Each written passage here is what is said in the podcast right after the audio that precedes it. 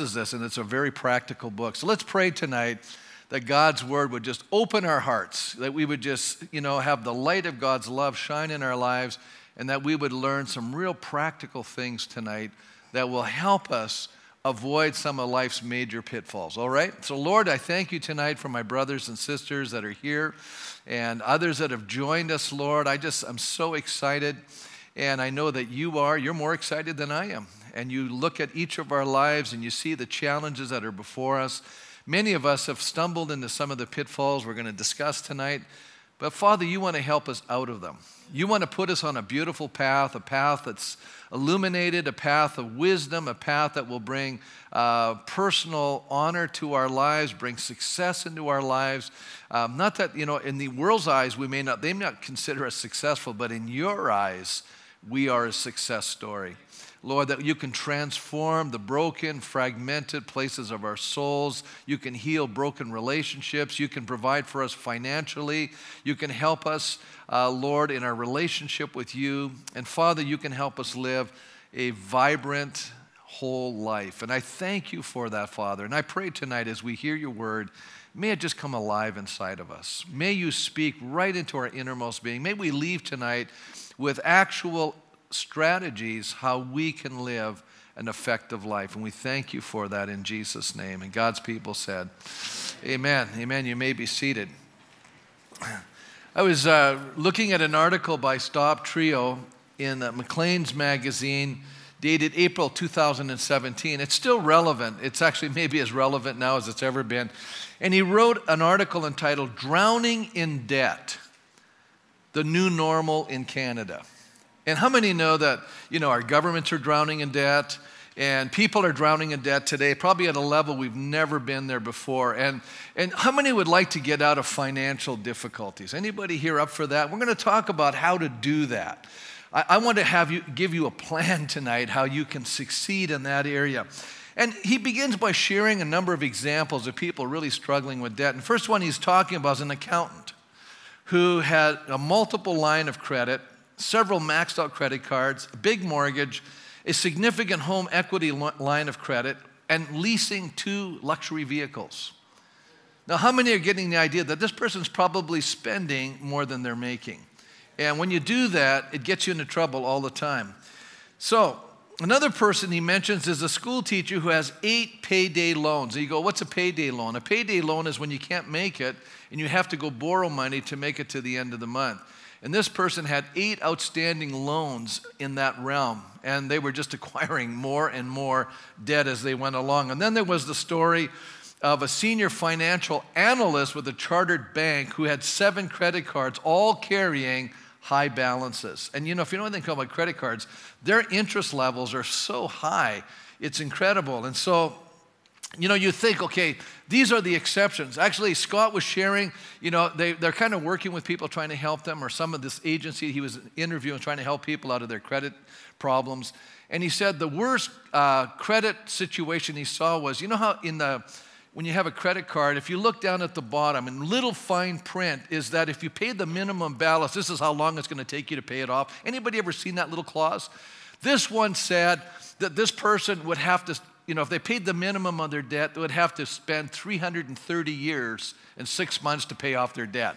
You know, I'm just going, you know, who's going to live 330 years, right? So, what it says to me is that people are acquiring credit so easily. As a matter of fact, when you walk into most department stores now, and, and I, am amazed by this, you know, you walk in a store and there's an item for $200 and they go, 12 easy payments.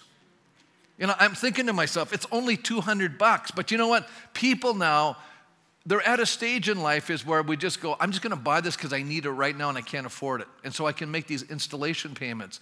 I was chatting with someone in our uh, church family here this morning after I shared this message, and they said, yeah, they knew one person that literally had, you know, $5,000 worth of credit payments, just the minimum credit payments, because of all of the installation things that they were involved in. You know, their, their life was just a financial mess. And so this is not the, the exception. This is actually becoming the rule in our country. So many people are struggling with financial problems. And as Scott puts out, most clients in significant debt trouble today would not be in those situations had they simply funded their lives by cash flow instead of credit. And what that really means is, is that if you had no credit, you have to live within your means. How many know that? And that's the way society was functioning for a long time. I'm so thankful when I started out that you know credit was not available. And so you had to live within your means. You were forced to discipline yourself, and you had to live based on what you had, not on what you wanted. And so now this culture has really opened the doors to credit, and people now are spending at a rate that's far greater than what they're earning. And what it eventually produces is tremendous financial pressure and great emotional angst. It creates havoc in uh, marriages and relationships. It's one of the big problems that people have, you know, they're bickering and fighting over at home because of the way they're spending their resources. So, I think it's always interesting that one of the signs of highly successful people, and you can almost tell at the very beginning they're going to do this, because one of the things that highly successful people have in common is they're able to defer gratification. And what that means is they're able to wait to receive something they desire. And the people who can't, uh, you know, wait are the ones who always get into trouble. And we could, t- I could go through every single situation in the Bible and show you that there is a good time for all the wonderful things that all of us would like to have, but there's a time for all of these things. But many of us are jumping the queue, getting ahead of the game, you know. And what happens then is we get ourselves into all kinds of trouble, and especially in this realm of finances. Now, Proverbs Oh, I just put this little statement down. I keep forgetting this. So, my, my little proverb to you is don't spend what you don't have. Okay, that, you should write that one down. If you don't have it, don't buy it. You can't afford it. But that's not how we think today. We just go, oh, I'll just put it on my card. And, but we have to eventually pay for that. And I, and I think a lot of people today are disconnected with money and how it works. And I think a lot of people just assume the government is the one that, you know, they'll pay for it. And we don't understand that the government is just people that we're electing in leadership who are actually taking the money that we earn and are spending it as they see fit. And if they're spending more than what they can afford, they're borrowing money. And so a lot of you know people think, well, let's let the government give us this and let, let, let the government give us that. And we don't understand that there's an end to all of it. See, I was in uh, Greece a number of years ago in Athens when Athens was in a huge financial crisis. Some of you might have been aware of that, and they were rioting and everything else. And the reason why people were rioting in Greece was the government was now told by the International Monetary Fund that they were on an astringency program. They could no longer fund most of the things that they were doing there. And so people were rioting because they could not grasp the idea that they didn't have the money. The government did not have the money. Isn't that an amazing thought? And so when you get to that stage, then you move into things like hyperinflation, and uh, then, then you're in all kinds of trouble. And some of these third world countries get to that stage where they, you know, where they have absolutely nothing. And, uh, but we've never lived in that time, so we don't under- grasp these concepts. Well, the book of Proverbs is actually a very practical book, and it's teaching us how to make prudent financial and relationship decisions. And I like that, and that's why I've entitled the message uh, today, A Prudent Life. Not quite as fancy as last week's uh, message called The Fatal Attraction, but you know, I can't always come up with great titles, right? I'm just not that creative. But you know, as you're going to see, the prudent life makes a lot of sense because when we read the book of Proverbs, it starts out this way in chapter one. Just remind us, it says, The Proverbs of Solomon, the son of David, king of Israel, for giving prudence, verse four, to those who are simple. And I just put in brackets, it just doesn't mean that, you know, your elevator isn't hitting the top floor. What it's talking about is our inexperience. A lot of us just don't have the experience. And if you grew up in a dysfunctional home, you're at a huge disadvantage because maybe people haven't sat you down and explained to you how, how things work in life. And uh, if you've had that, what a blessing it is to have parents who sat you down and said, hey, this is the way you have to discipline yourself. This is the way you need to conduct yourself in life. This is how you're going to be successful in life. But most of us didn't get that kind of instruction. Isn't that right? And so we kind of made a lot of mistakes in the journey. And I've made some of those myself. And so I love the Bible in that it gives us wisdom and understanding of how to live a successful life. And so that's my job. You know, I've, I've, I've fallen into some of these pits, so I'm going to be able to explain to you how do you get out of them and allow God to do an amazing work of helping you live a powerfully successful life, not in the eyes of the society, but before Almighty God. And I think that's the most important way. So, what is prudence? Prudence is the ability to exercise sound judgment in practical matters. It means to be cautious in conduct, sensible, and not rash. How many know that a lot of us tend to be too spontaneous? And most advertisers recognize that most human beings are emotional spenders. Anybody know that? And the advertisement industry preys on that. And so a lot of us need to receive this kind of instruction in our life. Prudence comes from a Latin, it comes from the Latin, which means the ability to see ahead.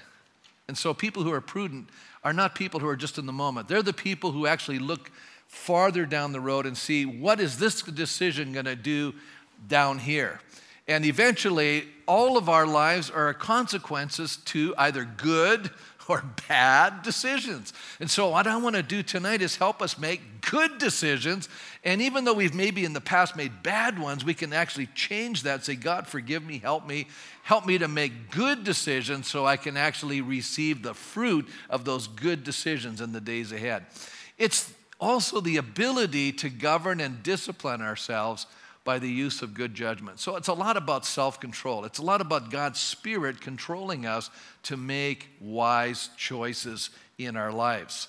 So I want to take a look at three areas in our lives in chapter six that we need to live or act wisely or prudently, you know, as the scriptures are teaching us here. So chapter six also talks about the pitfall of adultery. That starts in the 20s, but I'm not going to go there. I just talked about it last week. Some of you take a sigh of relief, but I'm, you're not getting off the hook because there's three other significant areas here we're going to find in the first 19 verses of Proverbs 6 that we're going to address tonight.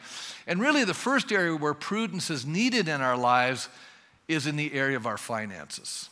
That's an important area. You go, Pastor, you're amazing. How can you preach on sex one week and finances on the other? You know, it's like going through a gauntlet. I'm messing with all of you, right? Talking about all these sensitive topics. But it's not me, it's the Word of God. It's what God wants to do to help us in the very uh, significant areas in our lives. And what we're about to discover is that we're going to try and avoid being in a position where we are either needing a loan or actually giving a loan, okay? So it's going to be about money right now. And there's a wise saying that comes from Proverbs that literally we've taken from these verses and we kind of summarize it more of a modern proverb that says, Neither a lender nor a borrower be. Now, you may want to write that down, and I'm going to explain exactly what we mean by this. Neither a lender nor a borrower be. How many think it'd be awesome in life never have to borrow money? You just never have to do it. How many think that's pretty freeing? You just have it. You don't have to borrow. You know, on the other side, this is not a prohibition. We'll see that. God's not saying He's forbidding us from doing this, but we, I think that we have to have some caution when we're lending money, okay? Now, I, I, understand we can be in business and we use investments and all the rest of that, but I'm to speak primarily to us on our personal level here. You know, I know that there's a tremendous simplicity in life when we, uh, tremendous, sorry, freedom in life when we live a simpler life. You know, the more things you have, the more the things you serve. I don't know if you realize that. Life becomes more complicated the more things you possess because eventually they start possessing you. It was, it's so ironic. Yesterday, you know, I noticed my, my door handle fell apart on Sunday, uh, Friday night. Mark was over, and we're trying to fix this thing, and we fixed it, but it, we didn't really fix it. And so the next morning, it was even worse. So I get up in the morning, and I have so much to do, and I want to finish this message, you know, and I got to mess with the door, and I have a very complicated handle. And I'll, I'll, be honest with you, I am not the most mechanically oriented person. I probably could have done it, but it would have took me three or four hours, and I didn't have three or four hours. So bless Roger. I phoned him up, and I said, Roger, I know you're a handy guy. Can you come over here and, and uh, help me with this door? And he came over and fixed it for me, and I paid him for it. That was great. I would, it, it was a blessing to me, Roger. Thank you for doing that. And it really helped me out. But I'm going to just say this that the more things you have, the more things can go wrong. And the more time you're investing in the things you possess. And so, one of the things that we can learn in life is a lot of the things we have we didn't really need. We could actually, if we're not going to use it a lot, you know, renting it is a lot cheaper. And I would also suggest that a lot of times you could secure things at a secondhand store for a fraction of the price that a brand new thing uh, costs. I remember one of my pastoral friends, they got in trouble in their church. People were critical of him and his wife and their kids because they always dressed in designer clothes. Little did they know that his wife was a great shopper. and She always bought all their clothes at the secondhand store for a fraction of the price, you know? But so we make all kinds of judgments about, you know, people and what they're doing. And a lot of times we look at people and we may be envying them. We have no idea what's really going on in their lives. Isn't that the truth? So let's not do that. Let's not look around and see what people have or don't have. Because sometimes the people that might have the most, they might have the greatest financial pressure and stress in their life because it's all, you know, on credit. And we don't even realize that. Isn't that true? So let's not go down that track. Now, I think it's kind of amazing how much stuff we accumulate over time and it ends up being discarded or just taking up a lot of space. Anybody here, you've got stuff in your garage that you haven't touched for a while? See, I got my hand up. Anybody else besides me that's probably got a few things that you're not using and it's just sitting there. And when you think about it, you just go, man, you know, we've spent a lot of money over time on these things. And so I want to just encourage us with this little line that might help us when we're about to buy something.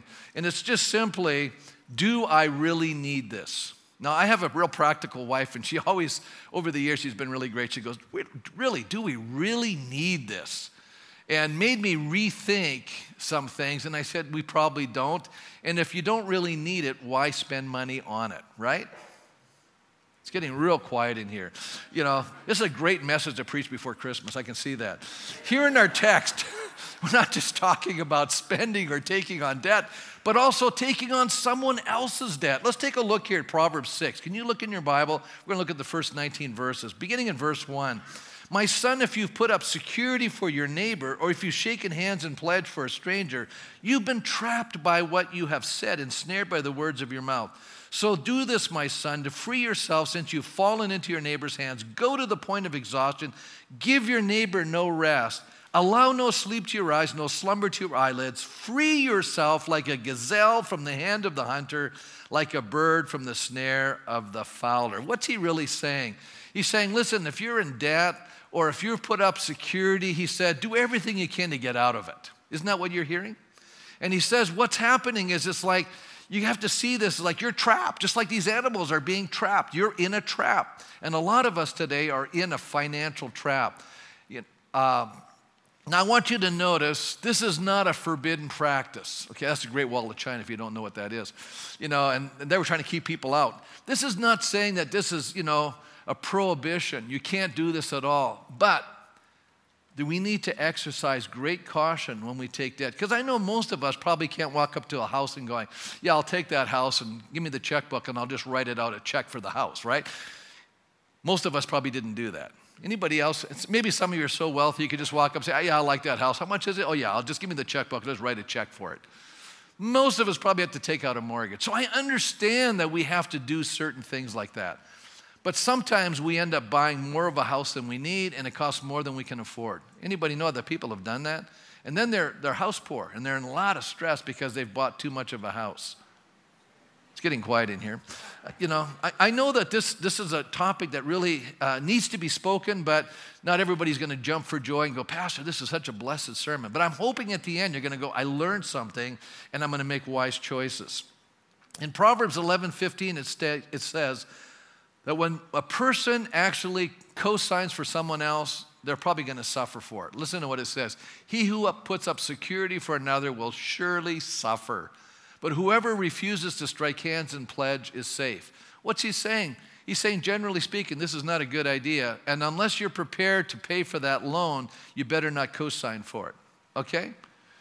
Because it's going to have an impact in your life. Uh, verse chapter 17 of Proverbs and verse 18. One who has no sense shakes hands and pledge and puts up security for another. In other words, this is not a smart idea. That's what he's telling us. This is not bright. This is not real prudence. This is not wisdom. So, but we have a qualifier. Look at verse 22 uh, and verse 26, chapter 22. Do not be one who shakes hands and pledge or puts up security for debts. If you lack the means to pay, your very bed will be snatched from under you. In other words, you know, sometimes we leverage money, but we actually overextend ourselves and we can lose everything we have. And that's a great problem in our lives. And people do that all the time. And that's why people end up in bankruptcy. They just overextended themselves. Or, you know what? When we co sign for something, we have to figure out we could be buying this. We need to understand that. This is something that's very uh, significant in our lives. You know, people often mean well and say, hey, listen, if you lend me the money, I'll pay you back. You know what happens usually when you lend people money? It affects your relationship. Anybody know that? You know, I remember talking to someone from our church and they said, you know, it was so annoying. One of my nephews asked me for money and they were really hard pressed and I gave him the money. And, you know, later on he said, when they got into money, they started spending their money on other things rather than repaying their loan. And how many know that creates a lot of bad feeling in relationships? So, you know, I try to stay away from that kind of stuff. And I think the idea is when someone is asking you for money and you're thinking about giving them a loan, I think you have to say to yourself, I have to be prepared to give this to them. So if you're going to co sign for, let's say, your children, you must be thinking, okay, if they can't make it, I have to bail them out. I've done this, it's coming back on me. And so, uh, this practice, I think, often leads to great financial as well as relational losses in our lives.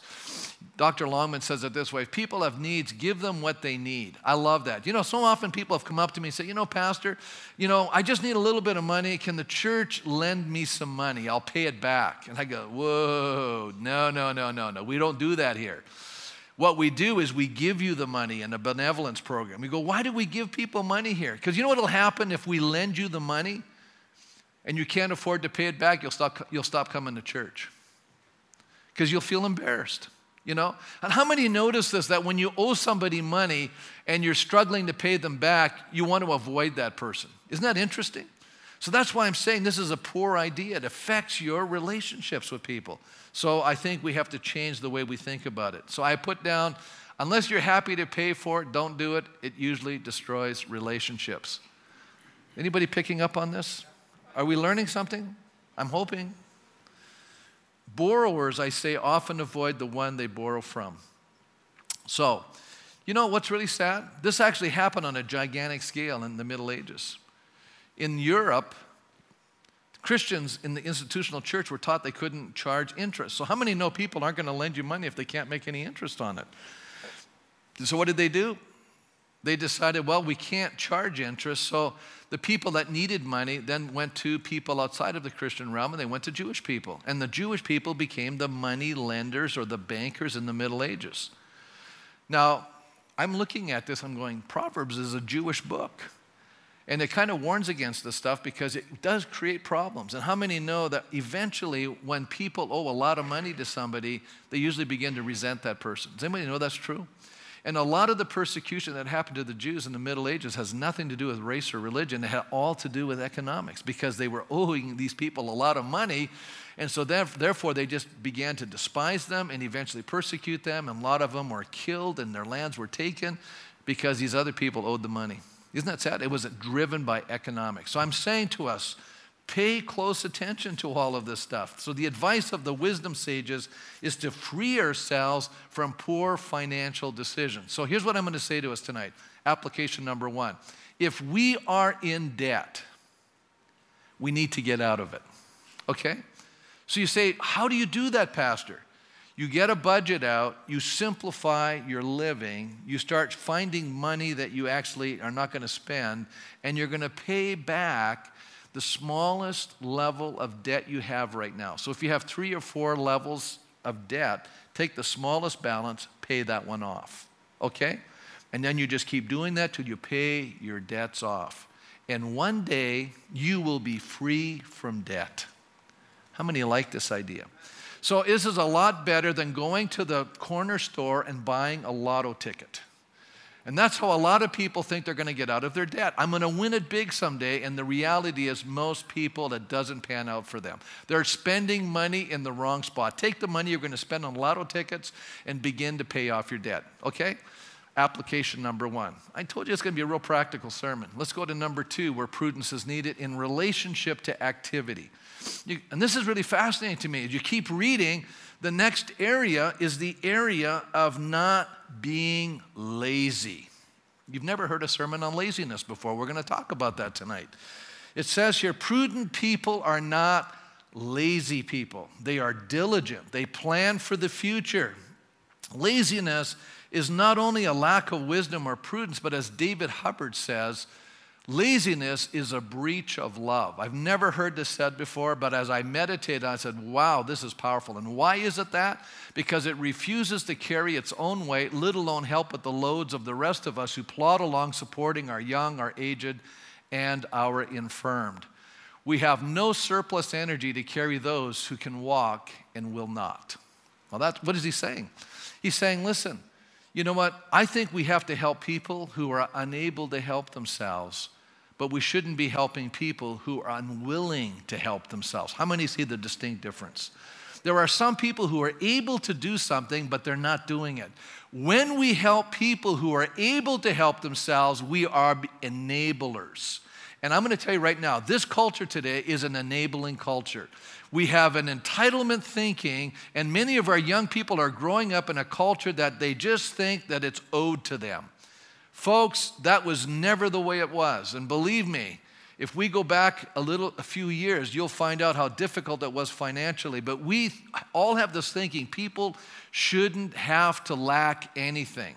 Let me tell you something. We are so affluent in this culture, it's unbelievable compared to other cultures. First of all, he starts out by saying we need to learn the lesson of industry from the ant. Now, think about how humbling this is. A human being has to go down there and learn from this little insect who, by the way, I didn't. How many saw any ants today? Anybody see any ants today? Is there any ants out today? I don't think so. You know why? They were busy this summer. They worked all summer long storing up food because they knew this was going to happen. It was going to snow and they could not supply their needs. And I can't even imagine those little guys walking around right now how cold it is. You know, that would be tough, right? Okay. Listen what it says in verse, uh, verse 6. He says, Go to the ant, you sluggard. I don't know. How many say that's a really unflattering term? I don't know if you want to be known as a sluggard. You know, I've always thought that's one term I want to avoid in my life. You know, I don't want to be noted for my laziness.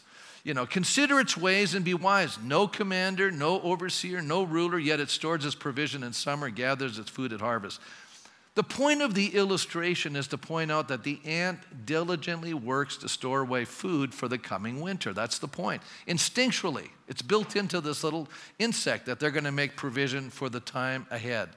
The challenge is to work with diligence and forethought. Look at verse 9. How long will you lie there, you sluggard? I love that term, right? When will you get up from your sleep? You know, a little later on in Proverbs, it says, The sluggard says, I can't go outside. There's a lion out there. It's dangerous outside. You know, how, how many know lazy people always find a reason for why they're not going to do what they should be doing? Do you know that's true? Well, look at the weather. It's going to turn bad. I better not do it today. We have all kinds of reasons why we shouldn't do. We always like to put off things. And that's what the sluggard is doing here. A little sleep, a little slumber, a little folding of the hands to rest. And poverty will come on you like a thief, and scarcity like an armed man. In other words, it'll be just like you've been robbed and everything taken from you. It'll just come on you one day because you've not made provision for the future. You're going to suffer in the future. We need to have forethought about our tomorrow. Now, I recognize that there are lazy people who've inherited what they possess, but those who refuse or who are unwilling to work will find themselves usually without the means to sustain, to sustain life. And you know what they do? They usually come to a person like me and you and say, You guys are Christians, you need to help us. Right? Have you ever heard that line? I've heard that line so many times from people. I'm going, but I'm going to give you a line back. You're going to love this line. Here in our text, it states that a lazy person can expect scarcity in their life. So you could quote this verse Hey, if you're lazy, look what this is what happens, you know? Nobody wants to be told that. But here's what I love. You know, the Apostle Paul is one of my heroes. I'm named after him. My, I like him. You know, he's a good guy. And he's talking to the church at Thessalonica. And he says this to them, uh, verse 2 Thessalonians chapter 3, verse 7. Listen to what he says. For you yourselves know how you ought to follow our example. So Paul says, Listen, I've been modeling something for you. We were not idle when we were with you. In other words, you notice we were busy. We weren't lazy. He said, Nor did we eat anyone's food without paying for it. Paul was a tent maker. On the contrary, we worked night and day. How many go, whoa, labor union, where are you? I mean, he's putting in a lot of time. That means he was working in the evening, he was working in the daytime. Do you know, I know why people don't want to be ministers, Mark. They don't want the hours.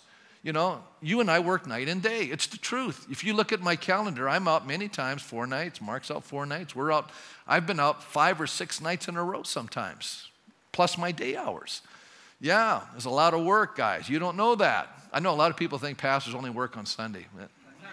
I know. I've been told that. Okay.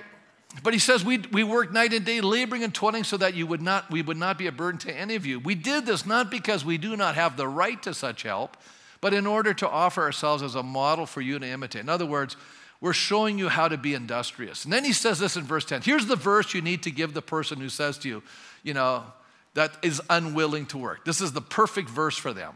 For even when we were with you, we gave you this rule the one who's unwilling to work shall not eat.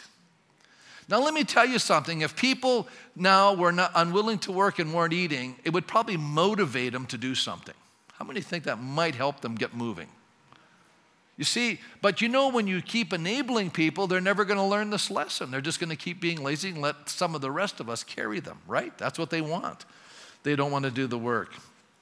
But throughout the Bible, there's another picture that we need to understand. Listen to what it says here in Proverbs 28 27. It says, Those who give to the poor will lack nothing. So, in other words, there are, there are people out there who are unable to work. How many know that's true? Maybe there's a disability, maybe they're elderly, maybe they're physically impaired, maybe they're even mentally challenged. They just can't function straight. They can't, it's really hard for them. Even, even the most menial job is difficult for them. And then there are, you know, children who are victims of bad situations. You know, for these people, they need help. And God says, don't be deaf to their cry. Don't close your eyes to them and receive many curses.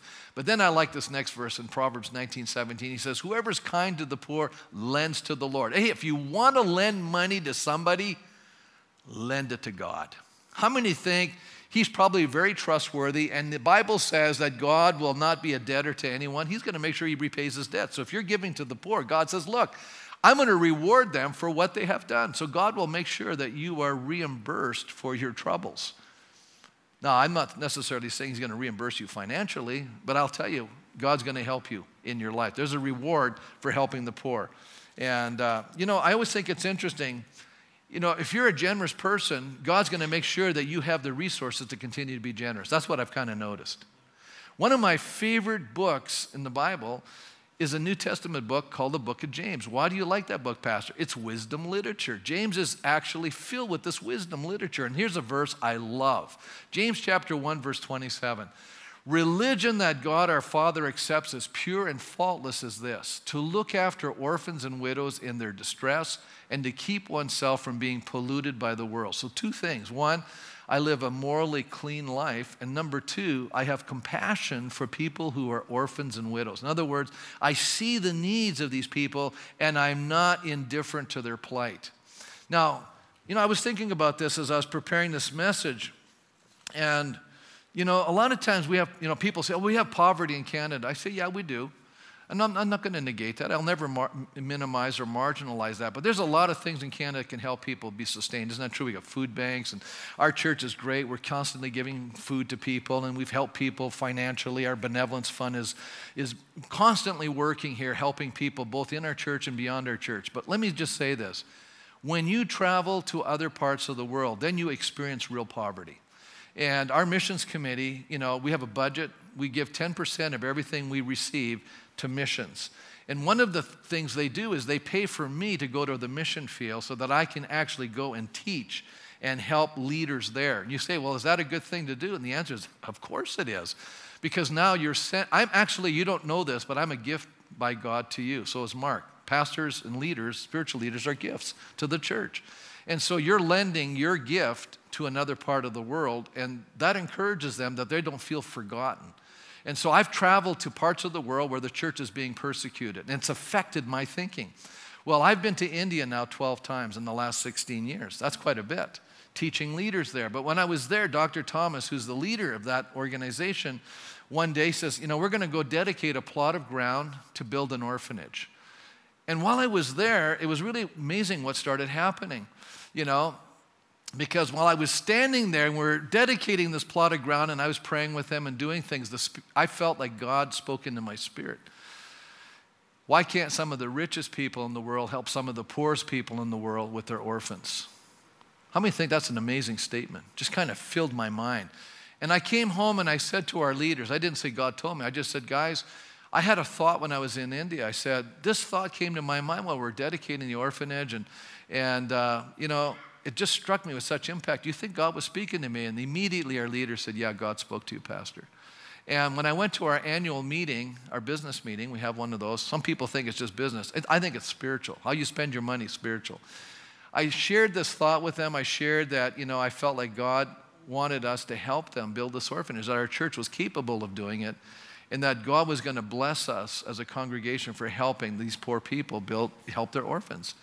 And our church family at that meeting said, Pastor, we know God spoke to you. And the Spirit of God put it in everyone's heart to give to this project. And in that year, our church gave the equivalency of 200,000 US dollars just for this project. And you know what I did? I came before the church like this one Sunday and mentioned it, and I never spoke about it again. And within 12 months, we had raised the entire amount of money and built the orphanage. That was 12 years ago. And our church since then has been, you know, sponsoring orphans. We've been caring for orphans. You know what I love about it? We're not just giving, and you know, you know the money's not being used for television, it's not being used for administration. Every dollar that you and I give to this orphanage ministry goes right to the orphans. And so right now, there's 107 orphans there, and our church is sponsoring 87 of them. So I'm going, this is amazing. I'm so proud of you guys. But how many go, there's a difference there, Pastor, of 20 orphans. So I said to Patty, look, I'm going to ask the church to consider in 2020 giving $40 a month. And with that $40, what you're actually doing is feeding, clothing, and educating and sheltering them. It's powerful. And I thought to myself, I can't, I can't take care of a child in Canada for $40 a month, but you can do that in India. And I'll tell you, it's so beautiful because I get to go and see what's going on. And uh, if you want to see what it looks like, on the wall there, there's a TV set uh, just on the way at the back of the church there, and it's all about missions. And you can see all the pictures of the orphanage there. And it's powerful. Now we have some of these young people starting to graduate from high school. One wants to be a doctor, and we're going to help him be a doctor. And there's another one. You know, the number of them now want to be ministers. Well, we already have that set up for them that they can go into the ministry. It is so beautiful to see what God is doing in their lives. And so I'm going to ask you to think about it. Um, this is not a rash decision. Go home, pray about it, talk to your spouse. And then, you know, if you're interested in doing it, contact Kathy, our bookkeeper, and you, they'll just set it up. And, you know, every month, I know, because I've been doing it for 10 years now. And I said to Patty, I want to elevate how much we're giving. We've done that before, but I'm going to do it again because I don't want to see one child not taken care of. And so last time we were there, you don't know this, but I bring extra money, and when I see a need, I just take care of it. I just cannot see these beautiful young people go without. That's just, you know, I'm messed up, but I like it. And uh, it's good, it's encouraging. Okay, so the third area where prudence is needed is in our character. Godly character leads to godly behavior, ungodly character leads to wicked behavior. And here we see how a corrupt character affects the entirety of our lives. Look at verse 12. You know, first of all, we looked in the first six verses, you know, don't, don't give into having loans or surety, S U R E T Y. Okay? Now he's saying, don't be a sluggard. Okay? Now he's saying, don't be a scoundrel. Basically, you know, don't do this you know, think about what you're be, what's happening. It says the scoundrel goes about with a corrupt mouth, who winks maliciously with his eyes, signals with his feet, motions with his fingers, plots evil with deceit in his heart. He's always stirring up conflict. So when our hearts are wrong, our lives are wrong, and all our relationships go sideways. That's the way it works. And so, you know, how many know the problem with doing the wrong thing is you can become what you're doing? And I'll give you an example. If you keep lying, what do you become? a liar, right? If you keep committing adultery, what do you become? An adulterer. You see, the problem with sinning is you become what you sin. That's the problem. It distorts you as a person. And you know, I love the scriptures because God's saying, listen, I don't want you to be there. I want to lift you out of that. I want to break the chains. I want to set you free. I want to put you on this path of wisdom so you don't have to be stumbling in the darkness, you know. And really, what it is, is we're all seeking to have our needs met, but so often we do it in an illegitimate way, and it brings brokenness and hurt and heartache into our lives. That's why we need to be prudent. We need to have forethought. There's a timing, there's a right time for everything. How many know that if you have to save up your money to purchase, purchase something, you're going to think twice about what you're spending. How many go, that's true? Right? How many say that's going to be the truth? So I'm going to challenge you in that area. Before you spend, think twice about it. And rather than putting it on credit, save up for it. It's going to change how you start spending your money. Number two, I think that when your heart, you, you start simplifying your life, you know what starts happening? Finances become less of an issue and now you're freed up to do the things you really want to do. You can say, hey, I can help this person. I can do that over there because you're freed up to be able to do that. How many think that's amazing? You are now part of the answer to the problems, no longer part of the problem itself. You're part of the solution to problems. Notice how this affects the entirety of our lives. You know, Jewish scholar, this is not a Christian scholar, Jewish scholar Michael Fox. This is not Michael J. Fox, by the way. This is Michael V. Fox, okay? In describing the worthless person here, has there's various synonyms that are being used. And he says there the word man or son of, son of, or son and daughter of Belial. That's the term that's being used here. The wicked person is a son of Belial. Now, how many know that's a New Testament term? Jesus called people that were doing what the devil was doing sons and daughters of Belial. In other words, you're the sons and daughters of the devil. You're sons and daughters of evil. You're sons and daughters of wickedness. How many go, that's not a classification I want to be in? I, I don't want that to be one of my classifications in life. I'm a son of the devil. Are you kidding me? I want to be known as a son of God, right? I want to become like my Father in heaven, not like the devil. But, you know, behavior begins to shape our lives. And then he goes on to describe this is the term that's used in describing the rapists in Judges uh, 1922 or the perjurers that had Nabal killed in 1 Kings 21. They're called sons of Belial. They're wicked people. They're doing wicked things. Wow, strong language. And notice it starts with the mouth. How many know our mouth get us into trouble? These people have distorted, corrupted, perverse mouth. They promote lies, they believe lies, and they're promoting lies. Is it any wonder that the Apostle Paul warns us to watch our mouths? Look what he says in Ephesians 4:29. Do not let any unwholesome talk come out of your mouths, but only what is helpful for building others up according to their needs, that it may benefit those who listen. Now, you can imagine tomorrow you get up in the morning and say, Lord, I only want to say words that are going to benefit other people. What do you think is going to happen? You're going to be comforting people, you're going to be encouraging people. How many know you want to be around people that lift you up? You know, some of you here, maybe you're struggling. You say, I don't have a lot of friends. Let me tell you, you start talking like this, I guarantee you're going to have friends. People want to be around these kinds of people. Notice the next one. Nor should there be any obscenity, foolish talk, or coarse joking, which are out of place, but rather thanksgiving. How many like being around thankful people? Aren't they amazing? You know, then it goes in verse 15, but be very careful then how you live, not as unwise, but as wise. Paul must have been reading Proverbs. You know, it seems like he understands there's wisdom and then there's folly. Speaking to one another with psalms, hymns, songs from, from the Spirit, sing and make music from your heart to the Lord. How many like being around happy people? You know, but how many really enjoy hanging around people who are critical and condemning and they're always complaining? Those are the people you want to hang with, right? No, wrong. That's not the people. So, what am I saying to us? It's real simple. Get happy, sing to the Lord, walk around praising God, you know, right? Think about what you're saying to people. You know, if you're gonna, you know, you have a complaint, I'm gonna tell you where to take it. Take it to the one who can do something about it. You know, take it to the Lord in prayer. Cast your burdens on Him. Hey, Lord, I've got some, I got some complaints. I'm going to the one that can do something about it. Most of the time, we're telling people what our complaints are. What can they do about it? Nothing, you know, right? That's fine. I'm just helping you. then it says the eye, feet, and fingers. Verse 13 describes, you know, these gestures of an evil person. Now, the precise significance is embedded in ancient culture. In other words, scholars don't know what these things mean. Some of them think it's a hex, you know, a curse. You know, some of them think it's a signal for other people to do bad things.